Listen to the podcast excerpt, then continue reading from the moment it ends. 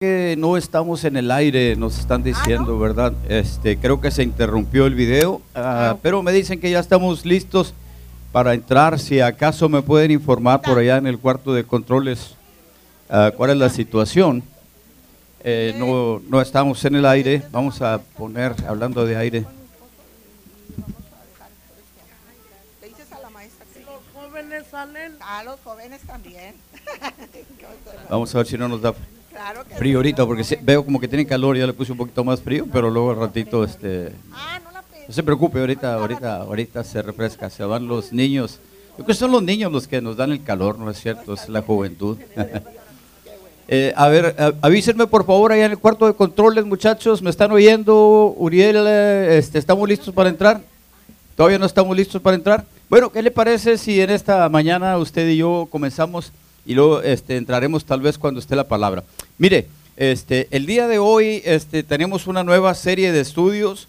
Estamos ya por eh, comenzar la primera enseñanza de, nuestra, de este semestre que viene, por lo cual le doy muchas gracias a Dios. Como siempre les he dicho, siempre estoy ah, pendiente de agradecer al Señor, consciente de agradecer al Señor cuando me permite comenzar una nueva serie de estudios, porque como le digo, este, tal vez va a haber una que ya no la puedo comenzar. Entonces es de Dios esto, esto eh, el Señor lo hace posible.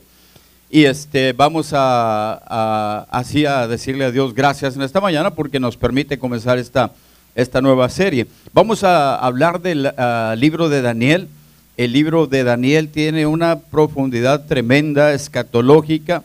De hecho, es eh, eh, la base para lo que viene después en el, en el libro de Apocalipsis por allá. Entonces, para poder este, llevar esta- este mensaje más allá, porque ha sido de bendición para muchas personas que no están aquí, sino que nos están viendo en sus casas, vamos en este momento a entrar en vivo. Si ah, ya estamos en vivo, ya estamos en vivo. Bien, este, le damos gracias a Dios porque se restableció la comunicación, la transmisión. Eh, parece ser que nos sacó un poquito el internet de, este contacto que tenemos con ustedes allá en su casa, pero agradecemos a Dios porque el mensaje pues se va a transmitir completo si acaso es que no se corta. Vamos a estar orando para que ya se, se detenga este, estos impedimentos. Y vamos en este momento, lo voy a invitar para que usted lea conmigo la palabra del Señor. Eh, se encuentra en el, segundo, en el segundo capítulo del libro de Daniel, del versículo primero hasta el 44, aunque vienen salteados. En realidad, si usted ve ahí desde el versículo primero, brinca el 19 inmediatamente, después al 26. Así que vamos a leerlo en nuestra guía. Ya tenemos las guías, ahorita en la mañana me pidieron una cantidad, como un poquito más de 20, y después me volvieron a pedir más, lo cual quiere decir que pues este, ah, se están, este, ya todos tienen sus guías. Ok, entonces, ah, permítame un segundo nada más, por favor. No sé cuál es.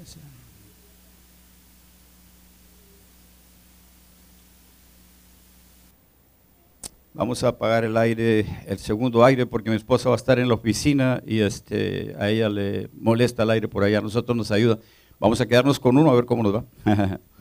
Bien, entonces este, vamos a estar este, leyendo la palabra del Señor. Si ya está listo, dígame amén, por favor. Eh, vamos a leer la palabra del Señor. Dice así, ah, la leemos ah, con reverencia porque es la palabra de Dios en el nombre del Padre, del Hijo y del Espíritu Santo. Lea conmigo. En el segundo año del reinado de Nabucodonosor, tuvo Nabucodonosor sueños y se perturbó su espíritu y se le fue el sueño. Entonces el secreto fue revelado a Daniel en visión de noche, por lo cual bendijo Daniel al Dios del cielo. Respondió el rey y dijo a Daniel, al cual llamaban Belsasar, ¿podrás tú hacerme conocer el sueño que vi y su interpretación? Daniel respondió delante del rey diciendo, el misterio que el rey demanda, ni sabios, ni astrólogos, ni magos, ni adivinos lo pueden revelar al rey. Pero hay un Dios en los cielos, el cual revela los misterios, y él ha hecho saber al rey Nabucodonosor lo que ha de acontecer en los postreros días. He aquí tu sueño y las visiones que has tenido en tu cama. Estando tú, oh rey, en tu cama, te vinieron pensamientos por saber lo que había de hacer en lo porvenir, y el que revela los misterios te mostró lo que ha de ser. Y a mí me ha sido revelado este misterio, no porque en mí haya más sabiduría que en todos los vivientes, sino para que se dé a conocer al rey la interpretación y para que entiendas los pensamientos de tu corazón. Y donde quiera que habitan hijos de hombres, bestias del campo y aves del cielo, Él los ha entregado en tu mano y te ha dado el dominio sobre todo, tú eres aquella cabeza de oro. Después de ti se levantará otro reino inferior al tuyo y luego un tercer reino de bronce, el cual dominará sobre toda la tierra. Y el cuarto reino será fuerte como hierro, y como el hierro desmenuza y rompe todas las cosas, desmenuzará y quebrantará todo. Y en los días de estos reyes, el Dios del cielo levantará un reino que no será jamás destruido, ni será el reino dejado a otro pueblo. Desmenuzará y consumirá a todos estos reinos, pero él permanecerá para siempre, porque la palabra de Dios permanece para siempre, Dios permanece para siempre, Dios es eterno. Oremos, Padre, te damos gracias en el nombre de nuestro Señor Jesucristo, por tu misericordia y tu gracia, eres bueno, nos permites estar aquí en este lugar.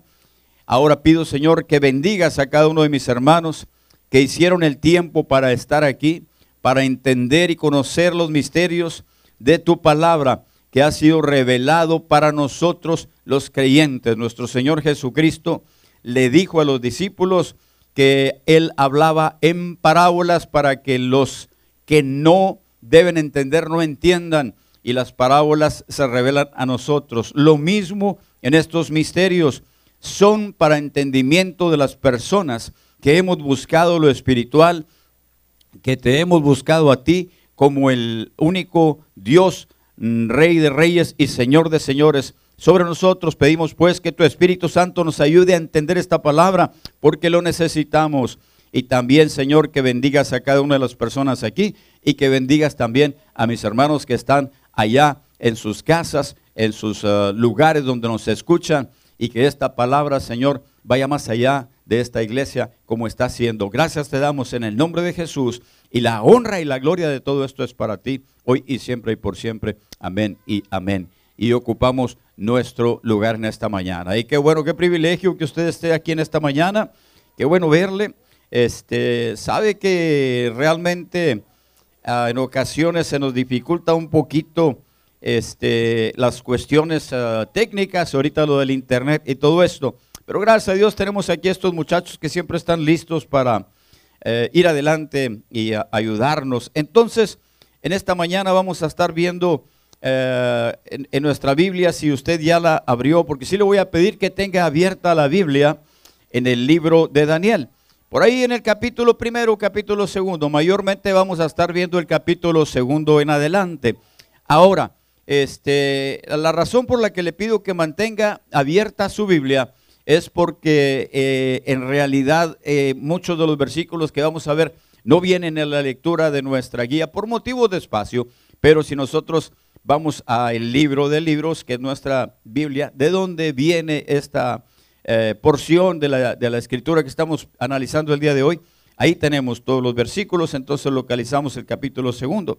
Es tremendo saber que aún en los momentos más difíciles Dios nos da siempre un, un mensaje de esperanza. Si nosotros viéramos el libro de ah, Ezequiel, que termina un poquito antes de nuestro libro, este, veríamos que realmente es devastador y que eh, queda en ruinas este, la casa de Israel, por llamarlo así, aunque en realidad era Jerusalén, la ciudad que había sobrevivido a los ataques de los asirios que habían venido desde el norte y habían llevado cautivo a Israel, el reino del norte.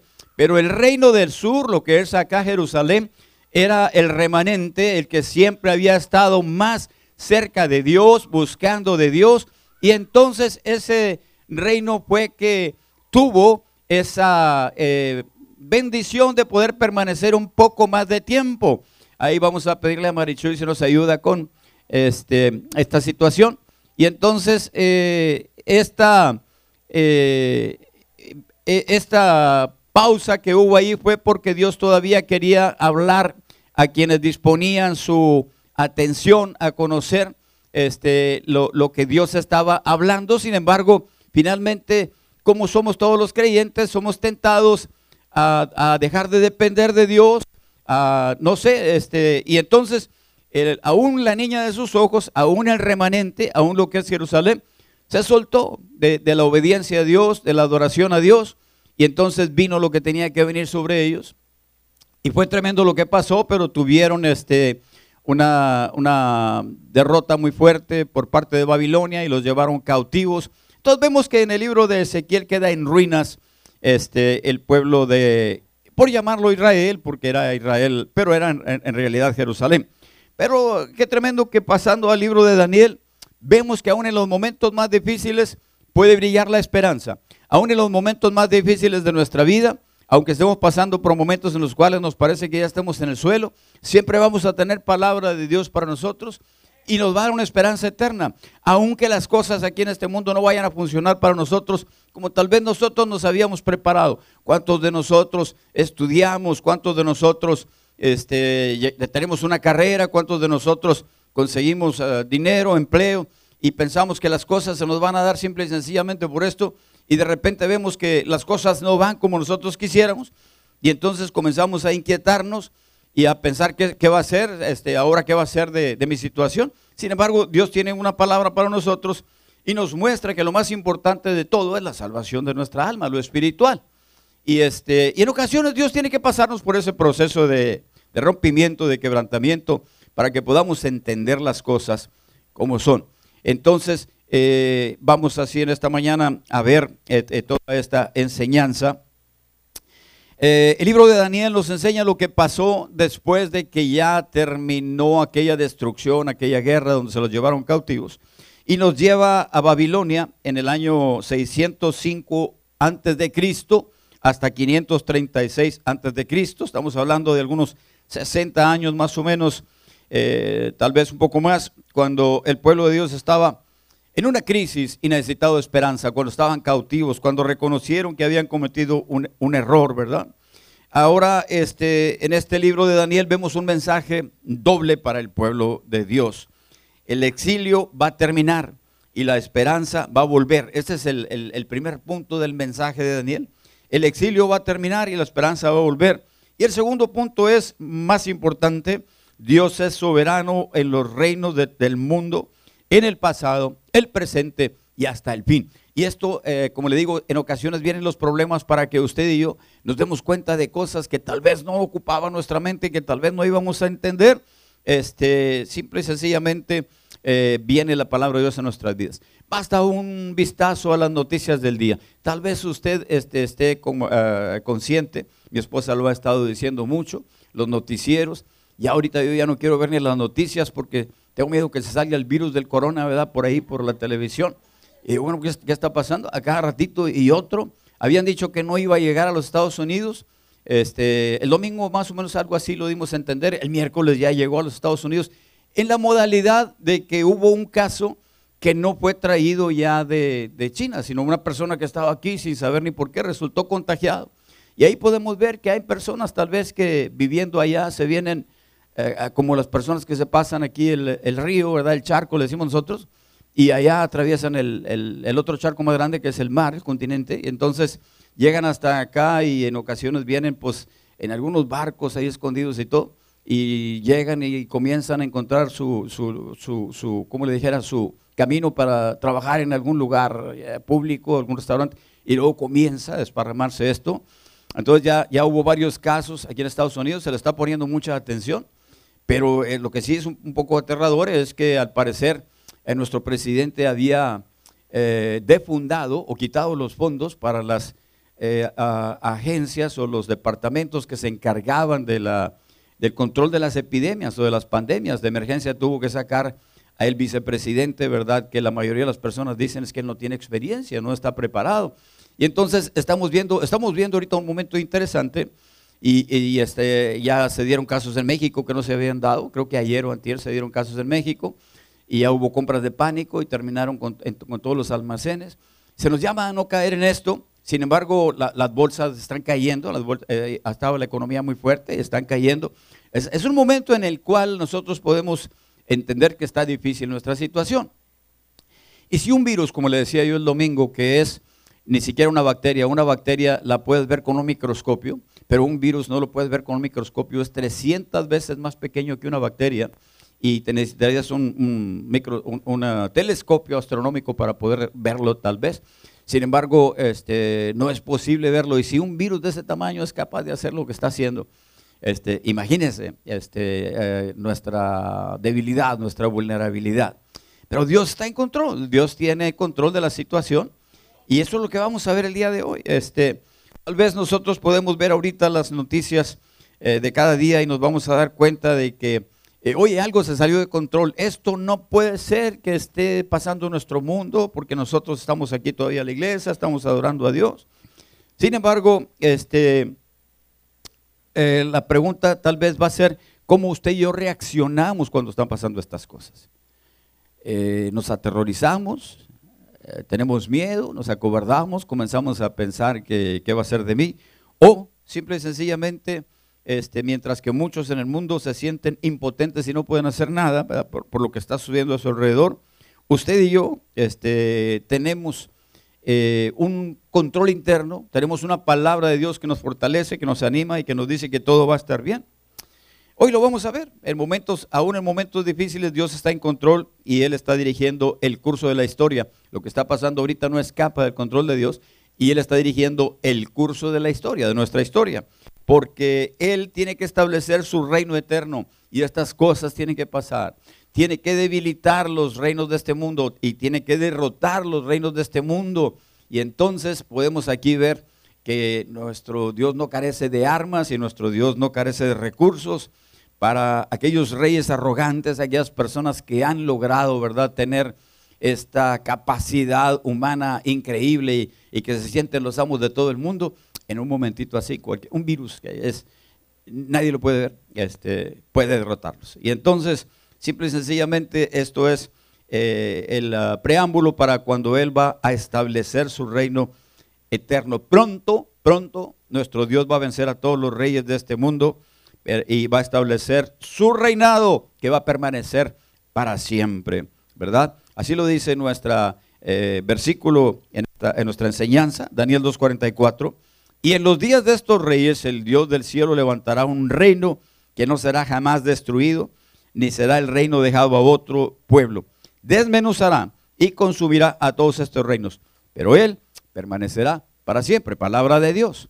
Así que le damos gracias a nuestro Dios porque tenemos esta confianza usted y yo. Vamos a eh, aquel tiempo y vamos a el, cercano oriente, no el lejano oriente, pero el cercano oriente por ahí por donde estaba Israel, por donde estaba, este, no tanto como que lleguemos a China, pero por ahí por donde estaba Israel, donde está, donde está Palestina, este, uh, este lugar, Babilonia, era un lugar de perversidad, era un lugar uh, donde no se adoraba a Dios, había paganismo, había hechiceros, había agoreros, había divinos, y entonces eh, ahí eh, se, era muy creído que sus reyes recibían mensajes de los dioses, con D minúscula, así los llamaban ellos, porque ellos no conocían a Dios e inventaban unos dioses o se imaginaban unos dioses y pensaban que eh, sus dioses les mandaban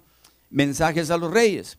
Ah, en esto este, dice la palabra del Señor en el capítulo 2, en el segundo año del reinado de Nabucodonosor, tuvo Nabucodonosor sueños y se perturbó su espíritu y se le fue el sueño. E hizo llamar el rey a magos, astrólogos, encantadores y caldeos para que le explicasen sus sueños.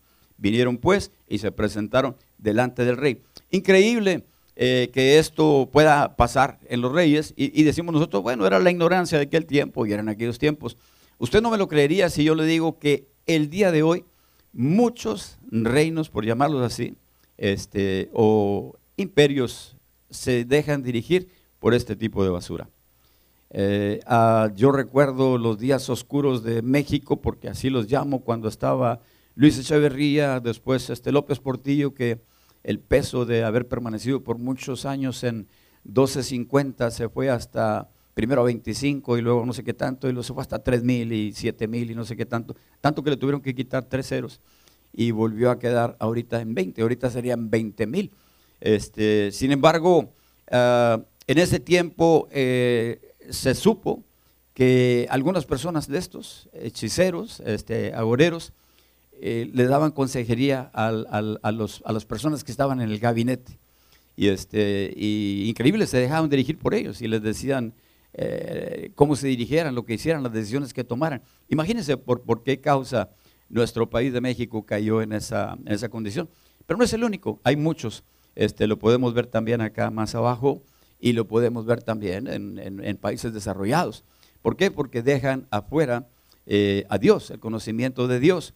Y cuando no aprobamos tener en cuenta a Dios, viene esta basura a nuestra vida.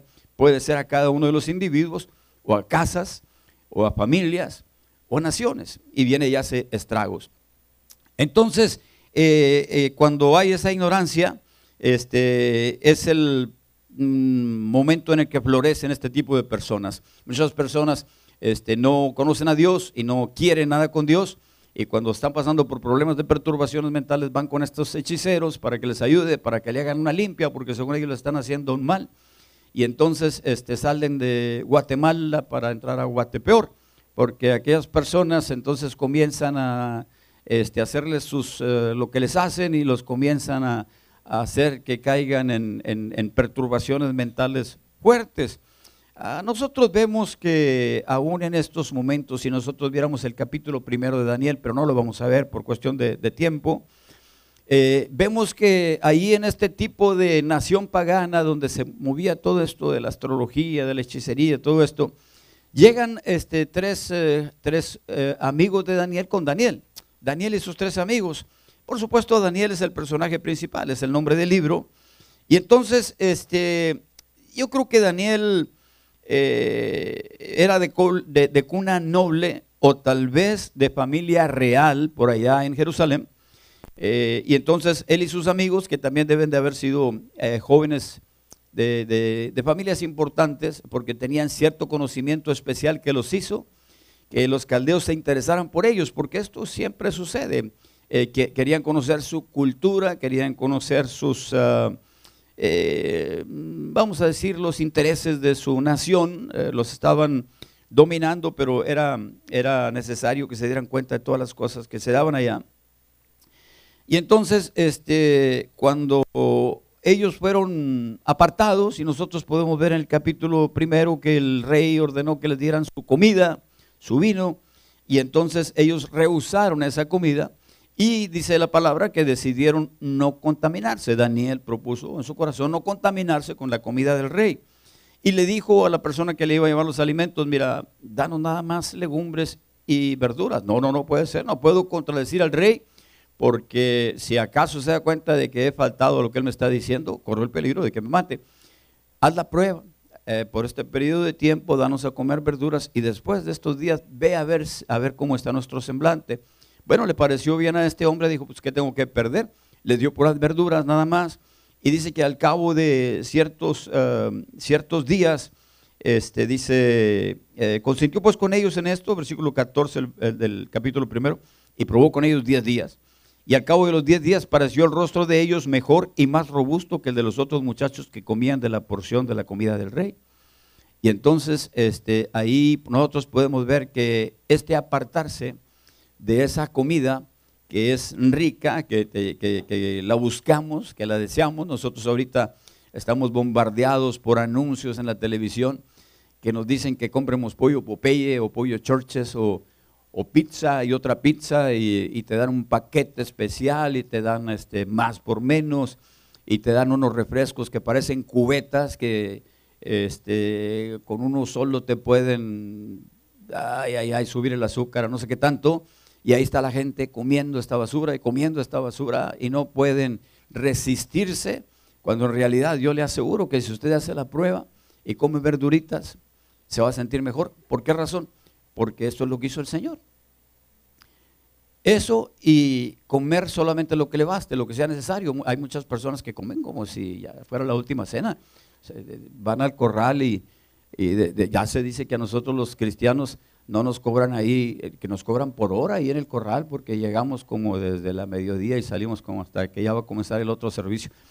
Este, tremendo. Este, no, es que es cierto. Ahora, este, mi esposa, cuando yo hablé acerca de Daniel en, un día de la oración, y les decía que después, eh, porque así lo dice la palabra del Señor en el versículo 17, a capítulo primero, a estos cuatro muchachos Dios les dio conocimiento e inteligencia a los cuatro en todas las letras y ciencias. Comenzaron a entender mejor las cosas de los estudios, eso le pasaría a nuestros hijos.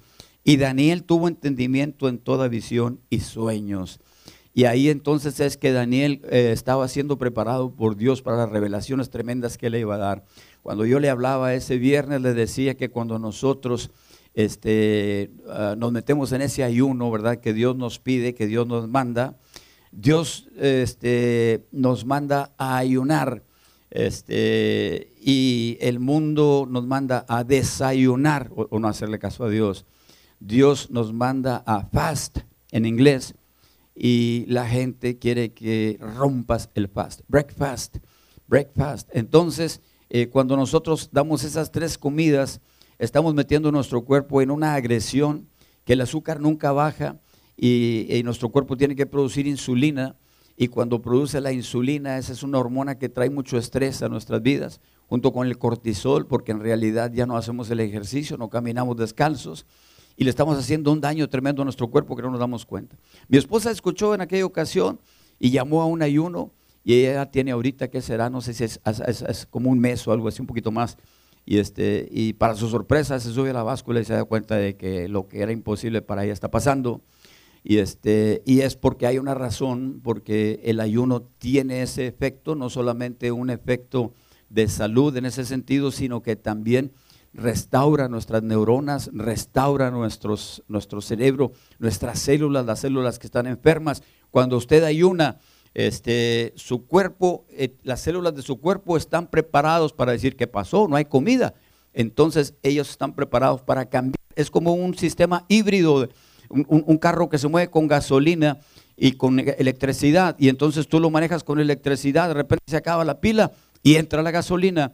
Y entonces en nuestro cuerpo está preparado para comer de lo que, está, de lo que estamos comiendo o de lo que está guardado. Y entonces ahí es donde se da ese, ese milagro, por decirlo así, que en realidad es sobrenatural, pero que Dios lo hizo, Dios lo diseñó así.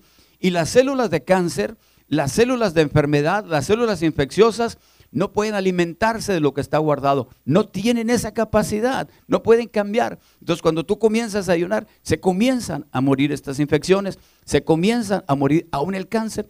Y esto eh, ahorita lo está descubriendo la ciencia y se le dio un premio Nobel a un chinito que, que hizo este, este, que dio este, este, que hizo este descubrimiento. Bueno, qué tremendo, pero si se dieron cuenta que en la Biblia estaba desde hace miles de años. Y entonces Daniel comenzó a hacer ese ayuno y a él dice que se le, se, le, se le, dio a entender las cosas que pasaban y también se le revelaron los misterios, porque eso, ese es el otro punto, que Dios tiene la manera de entrar y hablar a tu espíritu.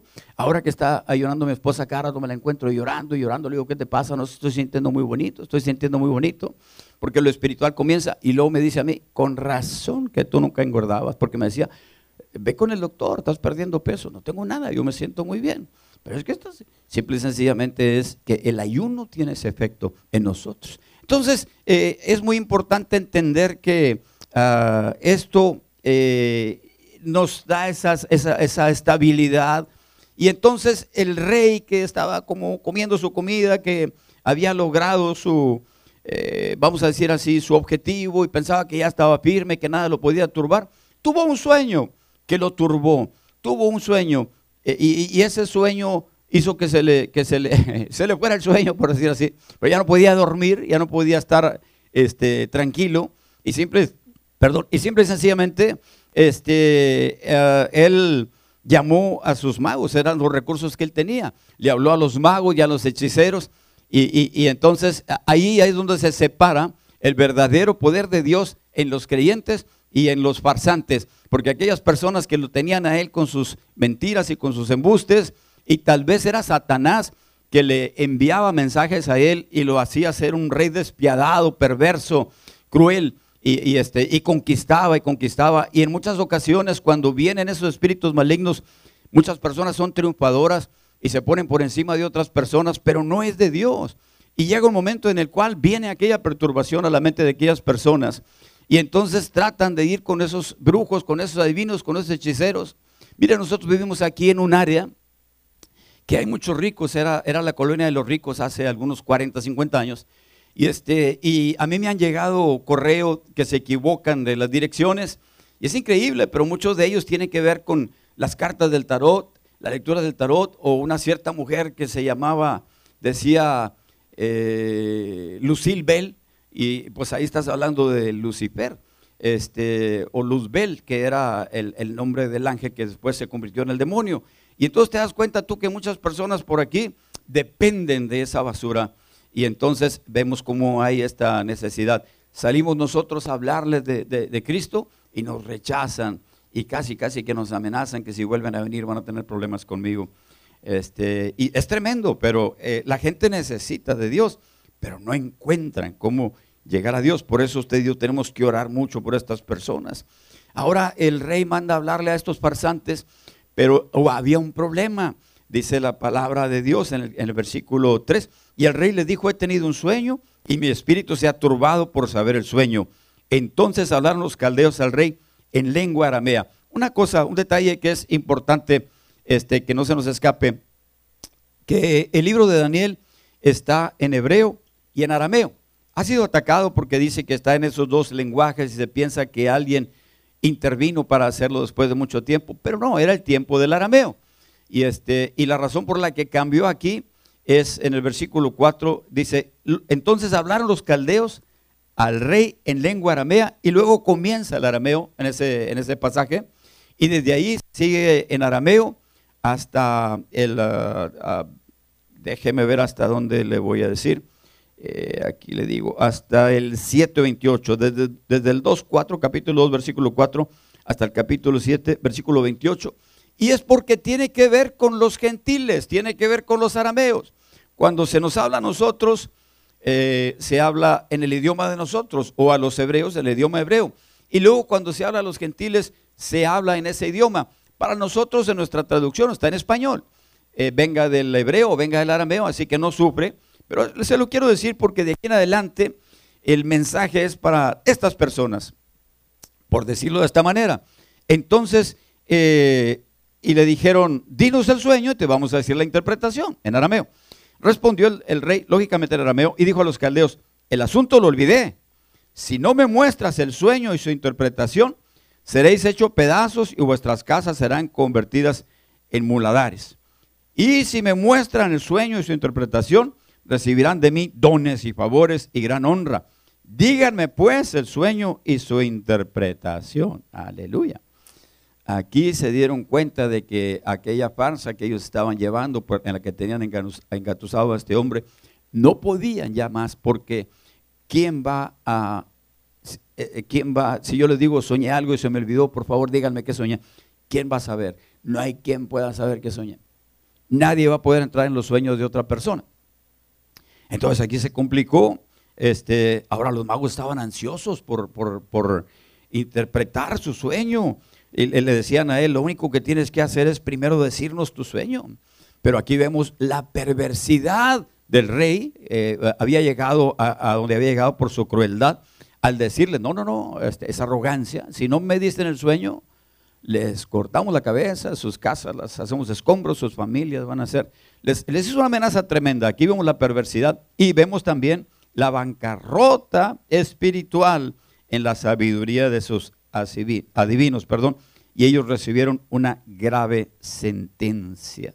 Qué tremendo. Entonces ellos eh, insistieron, ¿verdad? Este, al, al rey nuevamente con lo mismo.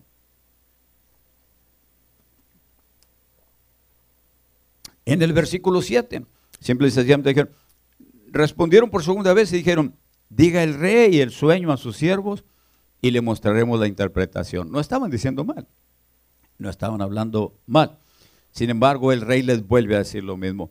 Ah, dice, ya conozco ciertamente que ustedes están poniendo dilación, porque como se dieron cuenta de que se me olvidó el asunto, están buscando tiempo para inventar algo por eso no me están respondiendo. Entonces él pensaba que había una mala intención por parte de ellos este, y no se daba cuenta de que en realidad Dios cerró esa puerta Y la puerta que Dios cierra, nadie la abre, solo Dios. Y entonces esa revelación no venía. Y quiero ah, que ahí vemos nosotros cómo el poder de Dios se muestra en este momento. Y aún los reinos eh, con más este, capacidad y con riqueza y con eh, ejércitos poderosos, no son nada para nuestro Dios. No son nada para nuestro Dios. Como les digo, les manda un virus, eh, como este corona, que están asustados, y se acabó. Este, se acaban los ejércitos más grandes, se quedan las armas, se quedan los aviones, los armamentos nucleares, quién los dispara ni nada, ¿me entiende? O sea, este es, este es, aquí es donde podemos ver nuestra debilidad contrastando, ¿verdad? Contra, contra contra la sabiduría de Dios, el poder de Dios, contra lo divino.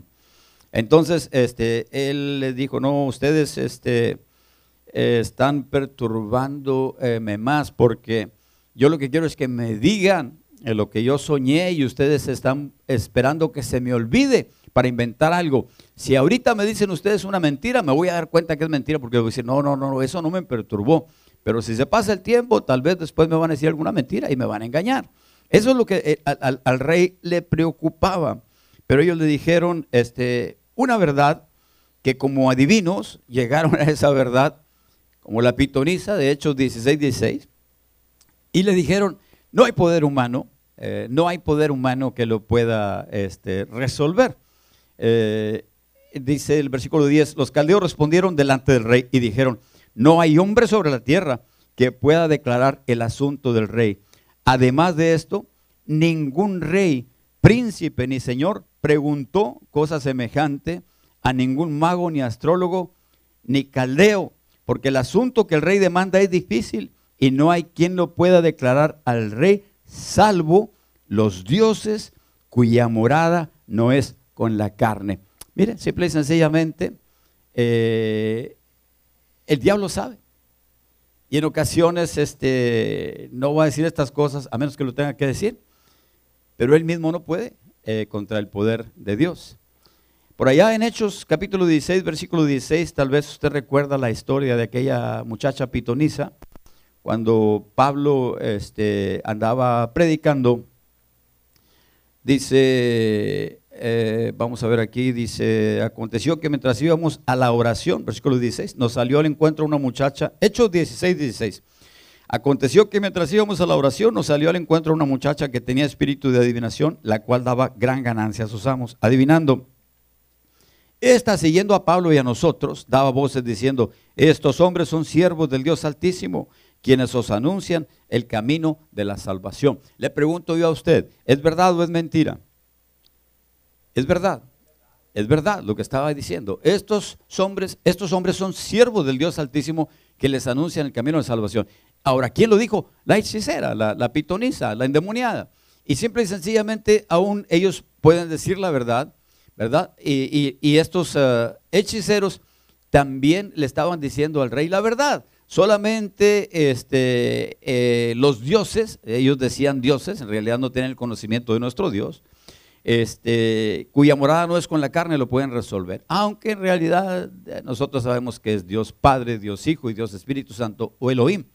Este, simple y sencillamente ellos, eh, bueno, esta muchacha, eh, usted sabe la historia, no voy a entrar ahí porque pierdo tiempo, Pablo la reprendió porque estaba molestando, porque si nosotros decimos, ah, están diciendo la verdad, miren, entonces ellos ya, o sea, ahí estamos diciendo lo de Dios y lo del diablo es igual.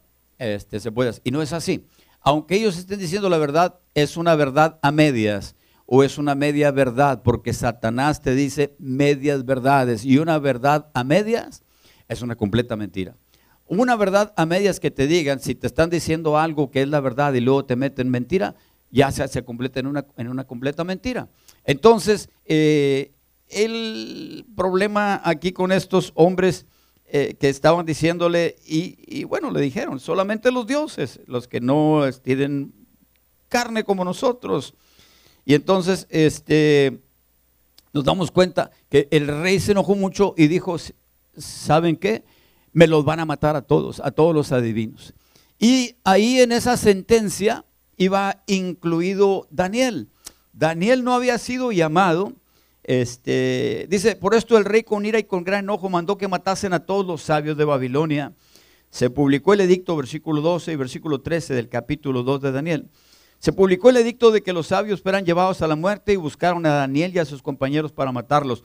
Aunque no los habían traído para interpretar el sueño del rey, eran parte eh, de esos sabios, eh, aunque ellos no eran paganos, se habían, por eso le leí que ellos se habían mantenido aparte aún de la comida, no se contaminaron tampoco con la adoración a ese Dios pagano.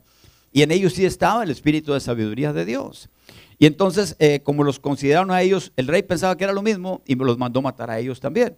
Entonces, ah, eh, Daniel, versículo 14, habló sabia y prudentemente a Arioc, capitán de la guardia del rey, que había salido para matar a los sabios de Babilonia, en el versículo 14. Y ah, habló y dijo a Arioc, este, ¿cuál es la causa de que este dicto se publique de parte del rey tan, apresuradamente? Entonces Arioc hizo saber a Daniel lo que había y Daniel entró y pidió al rey que le diese tiempo y que él mostraría la interpretación al rey. Bueno, aquí vemos nosotros cómo este, Daniel no había sido llamado porque era menospreciado, este, como David no fue llamado cuando se iba a ungir al rey de Israel de los hijos de Isaí. Isaí trajo todos sus hijos menos David, lo traía cuidando las chivitas, como le prediqué yo por ahí el domingo en la tarde. Pero también podemos ver cómo en lo débil y menospreciado, eh, cuando la gente no toma en cuenta, ahí es donde Dios se glorifica en muchas ocasiones. Y de esto le quiero hablar hoy por la tarde, si Dios me ah, ayuda y no, no, hay cambios, este, acerca de cómo responder a nuestro llamado. Yo le predicaba a usted el propósito de nuestro llamado el, domingo anterior. Ahora quiero cómo, cómo prepararnos, cómo responder a nuestro llamado, porque es importante responder al llamado de Dios. Entonces, eh, Daniel eh, se fue, versículo 17, a su casa e hizo saber lo que había Ananías, Misael y Azarías, sus compañeros. En estos eh, nombres hebreos, este, tenemos que recordar que el rey les había cambiado los nombres y les había puesto Sadrach, Mesach y Abednego. Y esos nombres que le había puesto el rey eran también como con una referencia o recordando a sus dioses paganos, a sus deidades. Eh, y lo que trataba de hacer el, rey era quitarles su identidad de, de hijos de Dios, de creyentes del Señor, y llevarlos a esa práctica de la idolatría, por decirlo de esta manera, entonces eh, Daniel y sus amigos no se habían contaminado y cuando este asunto se puso difícil, Daniel le habló a sus amigos. Quiero eh, abrir un paréntesis para decirle, recuerde que el apóstol Pablo, aquel gigante de la oración, lo veíamos la semana pasada, les pidió la oración a los tesalonicenses. Y una persona que sabe pedir la oración a, a otros creyentes, ese es grande. Porque hay personas que no se pueden humillar para pedir la oración. Hay personas a las cuales tú les dices, este, vamos a orar por No, no, no, todo está bajo control. A mí no tienen ni que arrimarte, yo estoy orando. Así nos han dicho algunas personas. En una ocasión le dijimos a una persona, eh, vamos a orar por su papá. No, ya hay mucha oración. En muchas iglesias están orando por él. Ah, pues está bien. Entonces, este, él va a sanar porque muchas iglesias están. Perfecto murió el Señor ese día o el siguiente día. Y bueno, este, simple y sencillamente en ocasiones esa arrogancia de los creyentes, y ahí es donde tenemos que tener cuidado. Nunca nadie somos todos suficientes, somos un cuerpo en Cristo. Y si somos un cuerpo dependemos los unos de los otros. Y el hecho de que tú te separes de esa dependencia de los demás, estás diciendo, yo ya no quiero tener nada con Cristo. Es lo que estás diciendo. Aunque tal vez no lo puedas entender de esta manera. Cuidado con esa arrogancia este, esa arrogancia, Dios nos libra de los problemas que vienen, que nos atacan, pero hay algo que se levanta en nosotros y es interno y esa arrogancia nomás nosotros la podemos combatir. Y también el ayuno tiene un propósito al someter nuestra carne, al, al bajar nuestra carne, hacernos espirituales, hacernos reconocer que necesitamos los unos de los otros. Y cuando no llegamos a esto, hasta ahí llegaste como creyente, ya no vas a crecer, porque Dios no se agrada de estas cosas. Tengámoslo en, cuenta, nuestra carnalidad no nos lleva a ningún lado y necesitamos que someternos y, los unos a los otros, lo dice la palabra, los unos a los otros. ¿sí? ocasiones no, no se quiere, bueno, hay personas que no quieren. A mí no me manda nadie cuestiones de estas. Bueno, este, ahora eh, vamos a ver que este virus que viene, este, si llega a los Estados Unidos y se descontrola, ahí se va a saber. Una de las cosas que yo le mencionaba el domingo anterior era que allá en el rancho donde vivían mis papás eran como unas 50 familias, tal vez como unas 600 personas, porque las familias de entonces eran de 12 y 14. Y entonces este, ah, se enfermaron todos de la influencia, menos dos personas. Mi mamá, que el día de hoy cumple 105 años, y mi tía Tencha, que murió de 102 años hace un poquito, era un, era un poco más grande que mamá. Ellas no, ellas no se enfermaron, todos los demás estaban enfermos. Y, este, y entonces, ah, de todos los que se enfermaron, si eran como 600, murieron dos. Lo cual quiere decir que se estaban alimentando bien. Porque la única defensa que hay contra el virus, me gustaría, no vino nuestro, nuestro hermano, el doctor que estuvo aquí la semana pasada, pero él me lo dijo, no hay nada que pueda matar el virus, no hay nada que pueda matar un virus, no hay nada. Te dan el, el ah, Tamiflu o el ah, ciclovir este, para, para mejorar los síntomas, para disminuir los síntomas, pero eso no mata al virus. ¿Qué es lo que va a matar al virus? Nuestro sistema inmunológico, nuestro sistema inmune. Y si tú estás comiendo bien, estás fortaleciendo tu sistema inmunológico y resistes un, ataque de, los virus. Y si estás comiendo pura basura, puras donas, puro dulce, puro eh, harina, puro carbohidrato refinado, tu sistema inmunológico no está fuerte, no estás comiendo verduras. De ahí vienen las vitaminas y los minerales que salen de la tierra. Entonces, si estamos en un si, si alguien está así, yo le aconsejo que se vitamine. Yo le aconsejo que, aunque sea artificialmente, tome vitaminas, tome minerales eh, en este tiempo que viene por cualquier cosa. Pero ahí los que estamos fuertes eh, inmunológicamente, quiero pensar que yo estoy, vamos a resistir el virus y los que no lo estén, no lo van a resistir. ¿Entiende lo que le estoy diciendo? Y todo esto viene de Dios. Eh, de la misma manera, este, a nuestro fortalecernos espiritualmente nos protege contra los engaños de Satanás. Porque aún los eh, cristianos que son de dulce o que les gusta el dulce, les gusta mucho nomás este, la alabanza, las profecías, les gustan estas cosas y entonces no tienen esa eh, consistencia, no tienen ese alimento sólido, esa carne, como decía el apóstol Pablo, sino que tienen que ser alimentados con leche, con azúcar. Aún esos, esos cristianos viene un engaño y los tumba, los engaña. Y cuando nosotros tenemos la, la, la certeza de las cosas que Dios está hablando en nuestro corazón, no podemos ser movidos de nuestra manera de pensar, porque Dios nos pone fuertes. Entonces, ahí en esos, en esos engaños es donde Satanás aprovecha para dividir, para dividir a una iglesia, para dividir familias, para dividir naciones. Sí, yo, yo me acuerdo que yo leía en un tiempo Romanos capítulo 13 y estaba aquí un, un muchacho que estaba estudiando para policía y a él le gustaba mucho porque ahí decía, sométase eh, toda persona a las autoridades porque nadie las pone sino Dios. Y entonces, este, si, si nosotros vemos una autoridad, un policía, no vamos a decir a mí este no me manda, porque es puesto por Dios. Y le gustaba, a él le encantaba, porque él estaba estudiando para policía y tal vez quería que todos se le sometieran. Pero él nunca se sometió a las autoridades de la iglesia. Y somos autoridades también. Y somos puestos por Dios. Y que no se me acaben los amenes. Porque, eh, porque esto, esto es, las autoridades que Dios ha puesto, nosotros capacitamos a los maestros y gracias a Dios fueron como 50 maestros, cuando anteriormente pues este, habíamos dos o tres maestros nada más. Entonces, gracias a Dios porque Dios está haciendo la obra, y, pero son autoridades y entonces a ellos se les da esa autoridad, también una responsabilidad. Veíamos, no sé, no se hagan muchos de ustedes maestros porque van a recibir mayor condenación. Y decíamos, pero ¿cómo? Bueno, en el contexto dice, cuidado con tu lengua, cuidado con lo que hablas, cuidado con lo que estás haciendo, por- porque tu, tu- tu- tu, eh, persona tiene que ir en el sentido de lo que estás predicando, ¿verdad? Y, y cuando así estás, estás bien, pero cuando te separas y cuando predicas una cosa y haces otra cosa, las cosas no van bien.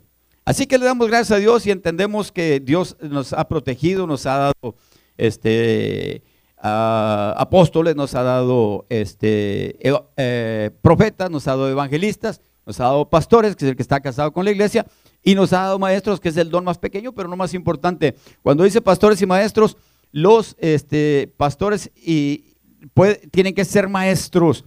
Tú puedes ser maestro sin ser pastor, pero no puedes ser pastor sin ser maestro. Tienes que enseñar la palabra, tienes que dejar algo cuando estás predicando la palabra del Señor.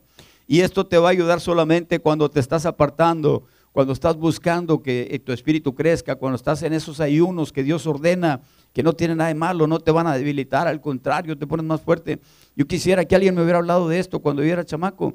Ahorita yo midiera seis, seis pies y, y tres pulgadas por lo menos. Es cierto, cuando estás ayunando te preparas para crecer, cuando estás ayunando te preparas para ponerte fuerte y cuando estás nada más este, alimentándote de azúcar, de azúcar, de carbohidratos refinados, ahí te quedas, ahí te quedas, chaparrito, gordito, bonito. Pero bueno, este, se lo digo porque es la verdad. Y no se enoje conmigo, me enoje con Dios porque Dios así lo diseñó. Ah, la cuestión es que Daniel pidió la oración a sus tres amigos y pasaron toda la noche orando porque era un asunto difícil. A veces pensamos que nosotros ya no tenemos que orar ni ayunar y sacamos aquel versículo donde Jesús decía que sus discípulos no ayunaban porque Él estaba con ellos y decimos nosotros tenemos el Espíritu Santo y no tenemos que ayunar, no tenemos que orar. No es así, tenemos que orar y tenemos que ayunar y hemos estado hablando mucho de esto. Y cuando ellos estaban orando, pidiendo la revelación, Dios le reveló a Daniel ¿Cómo lo hizo? Se piensa que tal vez él tuvo el sueño o que son, o soñó el sueño que soñó el rey, o por lo menos en visión de noche le vino este, la revelación del sueño que soñó el rey. Cualquiera que fuera, fue revelación divina, fue sobrenatural. Así, este, ¿qué pasa cuando usted y yo recibimos algún milagro como este de parte de Dios? Estamos orando, estamos pidiéndole al Señor, Señor, glorifícate, Señor, trae el alivio a tu pueblo, Señor. Y cuando estamos en esa en, ese ah, necesidad grande y viene la respuesta, a veces nos enorgullecemos, nos envanecemos y no debe de ser. Lo que tenemos que hacer es decir, eh, reconocer que fue Dios el que nos dio esa salida, que fue Dios el que contestó nuestra necesidad. Daniel que estuvo ahí este, orando con sus amigos, eh, le dice, y, entonces el secreto fue revelado a Daniel en visión de noche, versículo 19, por lo cual bendijo Daniel al Dios del cielo. Y Daniel habló y dijo, sea bendito el nombre de Dios de siglos en siglos, porque suyos son el poder y la sabiduría. Él muda los tiempos y las edades, quita reyes, pone reyes, da la sabiduría a los sabios y la ciencia a los entendidos. Él revela lo profundo y lo escondido conoce lo que estaba en tinieblas y con él mora la luz. A ti, oh Dios de mis padres, te doy gracias y te alabo porque me has dado sabiduría y fuerza y ahora me has revelado lo que te pedimos, pues nos has dado a conocer el asunto del rey. Antes siquiera de ir con el rey, este, glorificó el nombre de Dios y eso es lo que debemos de hacer nosotros. Cuántas veces se ha perdido la alabanza de nuestras bocas. Reconocemos que nuestro Dios es poderoso y que nos ayuda y que nos saca, pero no le, alabamos, no le damos las gracias.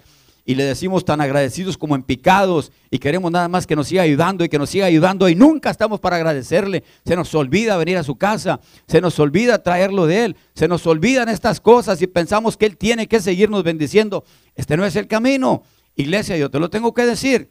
Hay un camino para asegurar las bendiciones de Dios en nuestra vida, en nuestra familia, en nuestros hijos, y es el de la humildad, el de la obediencia, el conocer nuestros deberes. ¿Para qué queremos conocer los misterios? El rey le decía, no, yo lo que quiero es nomás saber qué es lo que viene en el futuro. ¿Para qué quieres saber el futuro? Simple y sencillamente entiende qué es lo que Dios espera de ti. Y olvídate de tratar de saber el futuro. ¿Está conmigo todavía? Porque siento que me estoy yendo muy fuerte. Entonces Arioc llevó prontamente a Daniel ante el rey y le dijo, allá un varón de los deportados de Judá, el cual dará al rey la interpretación. Respondió el rey y dijo a Daniel, al cual llamaban Belsasar, ¿podrás tú hacernos conocer el sueño que vi su interpretación? Daniel respondió delante del rey diciendo, el misterio que el rey demanda ni sabio, ni astrólogo, ni mago, ni adivino lo pueden revelar al rey. Pero hay un Dios en los cielos, el cual revela los misterios. Y él ha hecho saber al rey Nabucodonosor lo que ha de acontecer en los postreros días. He aquí tu sueño y las visiones que has tenido en tu cama. El problema era espiritual. Dios se lo reveló, como nos lo revela a nosotros. Personas vienen aquí, pastores, oren por nosotros porque tenemos este problema. Y entonces ellos quieren que oremos para que se les quite aquel problema de salud, aquel problema económico, aquel problema de relaciones.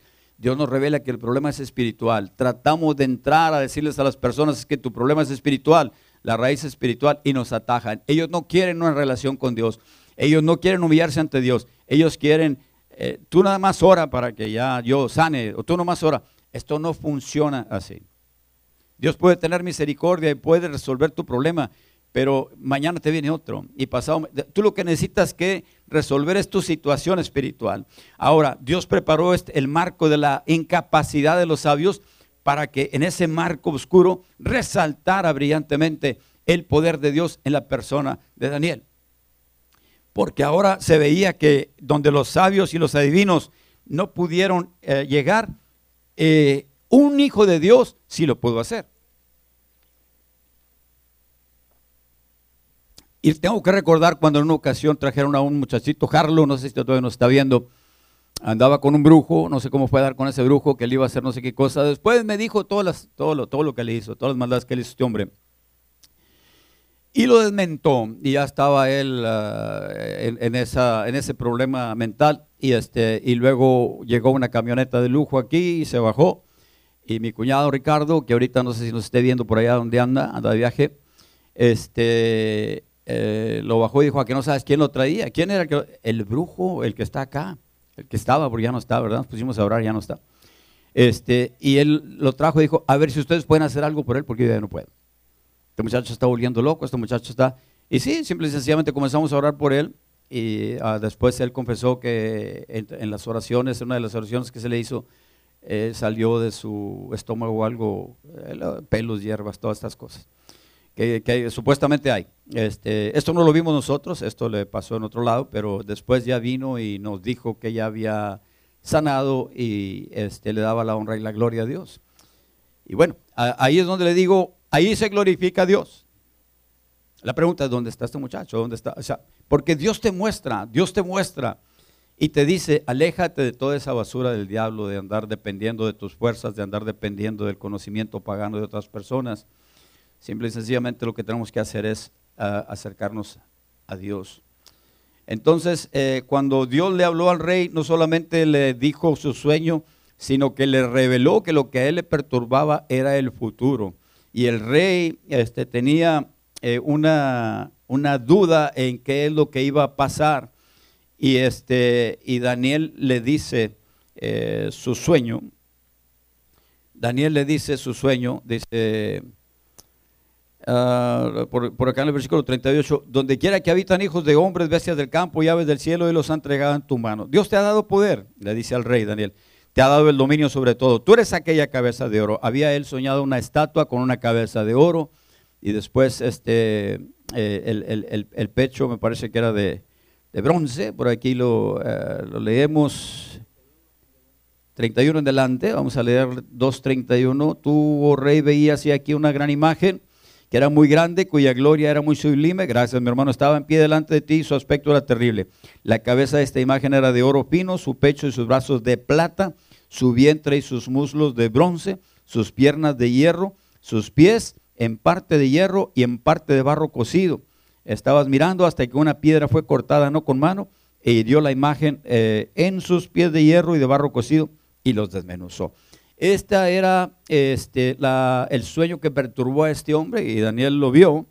Y entonces Daniel le comienza a dar la interpretación en el, versículo 38 y le dice este, que él le había eh, dado este, todo dominio.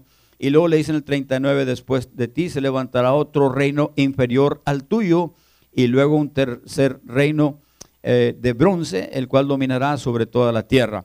Entonces, ah, estamos hablando, eh, si nosotros eh, eh, tratamos de saber un poquito más, después de la muerte de Nabucodonosor, este, iban a seguir tres reinos, este, aproximadamente unos 20 años después de su muerte, iban a seguir tres reinos, y entonces, este, el...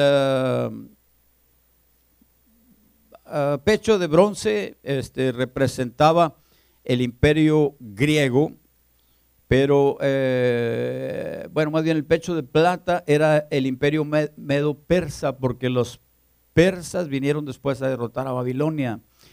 eh, bueno, es, es mucha historia. Egipto había tomado control de Asiria y después los medos o los medios este, eh, derrotaron a Egipto en Asiria y aseguraron así el, ah, ah, el- el- control, este, porque Babilonia tenía control de ellos. Vinieron contra Babilonia y lo derrotaron. Viene Ciro después. Después este, se levanta otro imperio, el griego, en la parte inferior eh, y los muslos de bronce. eh, se se representaba el imperio griego en el año 330 antes de Cristo y este imperio se, se- se extendió, pero luego vino el más cruel de ellos, el, el- el que era representado por los pies de hierro, y era el imperio romano. El imperio romano dice que tenía, eh, eran, era de, de hierro, eh, eh, enseñaba lo fuerte, lo bruto que iba a ser. Este, sin embargo, iba a ser también inferior a Babilonia porque eventualmente iba a caer, a caer porque sus pies eran en parte de hierro y en parte de barro cocido y eh, ahí es donde se desmenuzó. Entonces, este, todo esto sucedió, todo esto le dijo Daniel y por esta causa se ha atacado mucho al libro de Daniel y se ha dicho que se escribió en el ah, ah, año 200 antes de Cristo por allá. Pero nosotros vemos ciertas indicaciones, no habla de, de- de la cultura que había en ese tiempo, habla de la riqueza, de lo, de lo hermoso que era este, lo- Babilonia en aquel tiempo. Nadie lo puede describir mejor que lo que dice Daniel en su, en su, en su libro. Pero la cuestión es que quieren quitarle la autoridad profética. Sin embargo, hay, hay profecía que todavía falta por cumplirse y que se va a cumplir. Y lo que el diablo quiere es que nosotros la dejemos de creer. O no la vamos a dejar de creer porque nosotros, como ese rey tal vez, este, tenemos problemas eh, en nuestro futuro o, pensamos qué vendrá, qué ir a hacer. Y entonces ahí es donde en ocasiones dejamos lugar a que esas dudas eh, nos hagan separarnos de Dios.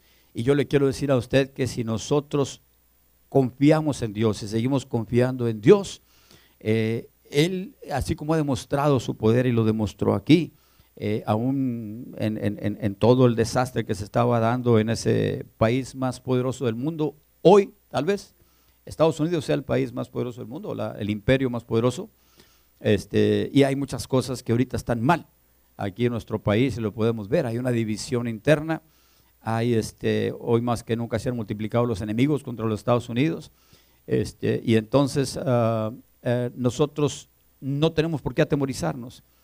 Podemos seguir confiando que aún en estos tiempos de dificultad, Dios es el que está en control y Él permite lo que está pasando, porque falta que venga un reino que ahí este, se le reveló a este rey, cuando ya se desmenuza, este, entonces viene una piedra no cortada de mano, una roca no cortada de mano, y ahí habla de nuestro Señor Jesucristo, y viene y golpea y desmenuza. Entonces ahí está hablando del poder de Dios que va a acabar con todos los reinos de este mundo, por poderosos que sean, para poner su reino eterno. Y después vamos a estar viendo, no me quiero adelantar mucho porque vamos a estar viendo en el libro de Daniel, que lo vamos a estar viendo en, estos, en estas semanas, lo tremendo que, que lo escatológico del libro de Daniel y lo, y lo que se ha cumplido y lo que se va a cumplir. Es importante que estemos atentos a esta enseñanza, porque aquí se nos habla mucho no solamente de nuestra historia que ya se ha cumplido, sino del futuro que se va a cumplir. Y, y- usted y yo tenemos que tener nuestra confianza puesta en Dios y no en ninguna otra cosa. Y también es importante entender que debemos de ser humildes, que debemos de ser siempre estar con Dios. Amén. Bueno, ya se me está acabando la pila. Y les pido la oración porque desde que me vino esta, este problemita, ahí me quedó algo en mi garganta que no sé qué es, pero yo creo que ya está saliendo. Somos seres humanos y estamos expuestos a las cosas que están aquí alrededor de nosotros. Ahora, este, nuestro problema siempre va a ser con una raíz espiritual y lo que usted y yo necesitamos es a Jesucristo eh, y ese reino eterno, que nosotros vamos a ser parte de ese reino. Y no debemos de permitir que se nos aparte, que se nos separe, que se nos ah, llame a hacer otras alianzas, que se nos llame a hacer otros poderes. Por eso le decía la importancia de estar sometidos a las autoridades, las autoridades que Dios ha establecido. Si usted no ve que la autoridad contradice la palabra de Dios, usted dele por ahí. Solamente que usted esté viendo que están diciendo y no están haciendo, porque hay muchos lugares donde se dice, pero no se hace, desgraciadamente. Este, palabra dice que van a recibir más condenación como maestros que deben de ser de la palabra del Señor, pero eso ya se lo dejamos al Señor. Se me acabó el tiempo, comenzamos un poco más tarde, este, terminamos un poco más tarde, le he estado pidiendo a mi esposa que me deje un poquito más temprano, pero ella dice que el Espíritu Santo está haciendo entonces este, lo que tiene que hacer y bien así es. Pero en este momento nos vamos a poner de pie. Eh, ayúdenme por favor, no sé si ya se levantó la ofrenda, no se ha levantado la ofrenda. Bueno, pues alguien que me ayude con esto, vamos a estar orando por esta ofrenda que va a ser levantada. Antes de esto yo quiero despedirme de las personas que nos ven a través de internet. Tuvimos un pequeño problema, pero pues le damos gracias a Dios porque al parecer eh, la transmisión del mensaje salió todo completo. No sé si el, problema estuvo durante la alabanza. La alabanza es muy importante, sí, pero este, eh, la alabanza eh, aquí cada día es diferente para nosotros, tal vez los que nos están viendo allá escuchan los mismos cantos, pero Dios hace algo en la alabanza, pero la palabra siempre es diferente. Eh, mandan saludos nuestra hermana eh, María Olivas y nuestro hermano Gerardo Martínez. Gerardo, saludos y bendiciones para ti, mi hermano. Este, ah, gracias a Dios que te reportaste la semana pasada. Yo traía una carga ahí en mi corazón, pero ahora me doy cuenta que Dios está Ah, ahí este, eh, haciendo la obra. Eh, no nos desesperemos, Gerardo, cuando vienen problemas a nuestra vida. Siempre tienen que ser. Este, esto es parte de nuestro crecimiento o es parte de nuestra de la aprobación de Dios cuando nosotros respondemos a los problemas como Dios quiere que respondamos. Tal vez lo viste en la enseñanza el domingo por la tarde. Hoy por la tarde vamos a estar trayendo otra enseñanza que la, viene siendo la conclusión o la, o la continuación de esa enseñanza. Entonces, saludos, hermano Gerardo, que Dios te bendiga. Y también saludos a nuestra hermana María Olivas. Aquí está su esposo y le damos gracias a Dios. Ella no pudo estar por cuestiones de salud, pero este, ahora usted y yo este, vamos en este momento a prepararnos para traerle al Señor lo que es del Señor. Nos despedimos, amados hermanos. Deseamos que la paz de Jesucristo sea con ustedes. Este, ah, yo quisiera eh, hacer tantas cosas. Hermana uh, Shelly Martin. No he podido contestar su mensaje porque no tengo manera de hacerlo por medio de mi teléfono. En ocasiones tengo que depender de alguien que me lo preste. Las personas que quieran consultar algo, que quieran este, hablar algo conmigo, tal vez puedan usar mejor el correo. Anteriormente se usaba el correo y yo no sabía del correo. Me quedaba en ayunas. Ya que me enseña a manejar el correo, ya nadie usa el correo. Tenemos un, correo que es eh, el, el, email, que es eh, templo shalom usa.com. Si usted me manda ahí, me puede mandar hasta una carta, yo se la contesto, se lo aseguro, pero no tengo manera de contestar en su teléfono. Y este, lo que usted me preguntaba acerca del sistema de enseñanza, para nosotros no es posible este, llevarlo a nuestra iglesia, porque como le estaba mencionando hace rato, eh, solamente maestros somos como 50. Entonces, este, aquí está lleno. Cuando dábamos nosotros participación, un hermano o una hermana tomaban 10, 15 minutos y entonces yo que traía mi, mi, hora, que batallo en una hora para dar todo lo que traigo, me quitaban media hora, me quitaban tres cuartos de hora y se acababa la enseñanza. Por esa razón tuvimos que suspender esas participaciones. No es posible para nosotros llevarla así, por cuestión de que nuestra iglesia está llena y pues todos tendrían mucho que aportar por esta causa. Pero siga usted con el sistema que está llevando, tal vez el grupo sea pequeño y entonces nosotros seguimos orando para que Dios siga bendiciendo. Gracias por ver estas enseñanzas y por llevarlas más adelante. Eh, entonces le damos gracias al Señor y en este momento nos despedimos. Que la paz de Jesucristo esté con ustedes, que Dios los bendiga mucho, que Dios los bendiga siempre. Amén. Padre, te damos gracias, gracias, gracias. Recibe esta ofrenda, Señor, que tu pueblo ya está trayendo y depositando. Bendícelos porque tu palabra lo dice. Es tu promesa, mi Dios, y te lo pedimos humildemente en el nombre de nuestro Señor Jesús. Ahora, Dios, recibe la alabanza de tu pueblo. Recibe esta alabanza, Señor, porque lo damos de todo nuestro. Aleluya. Amén.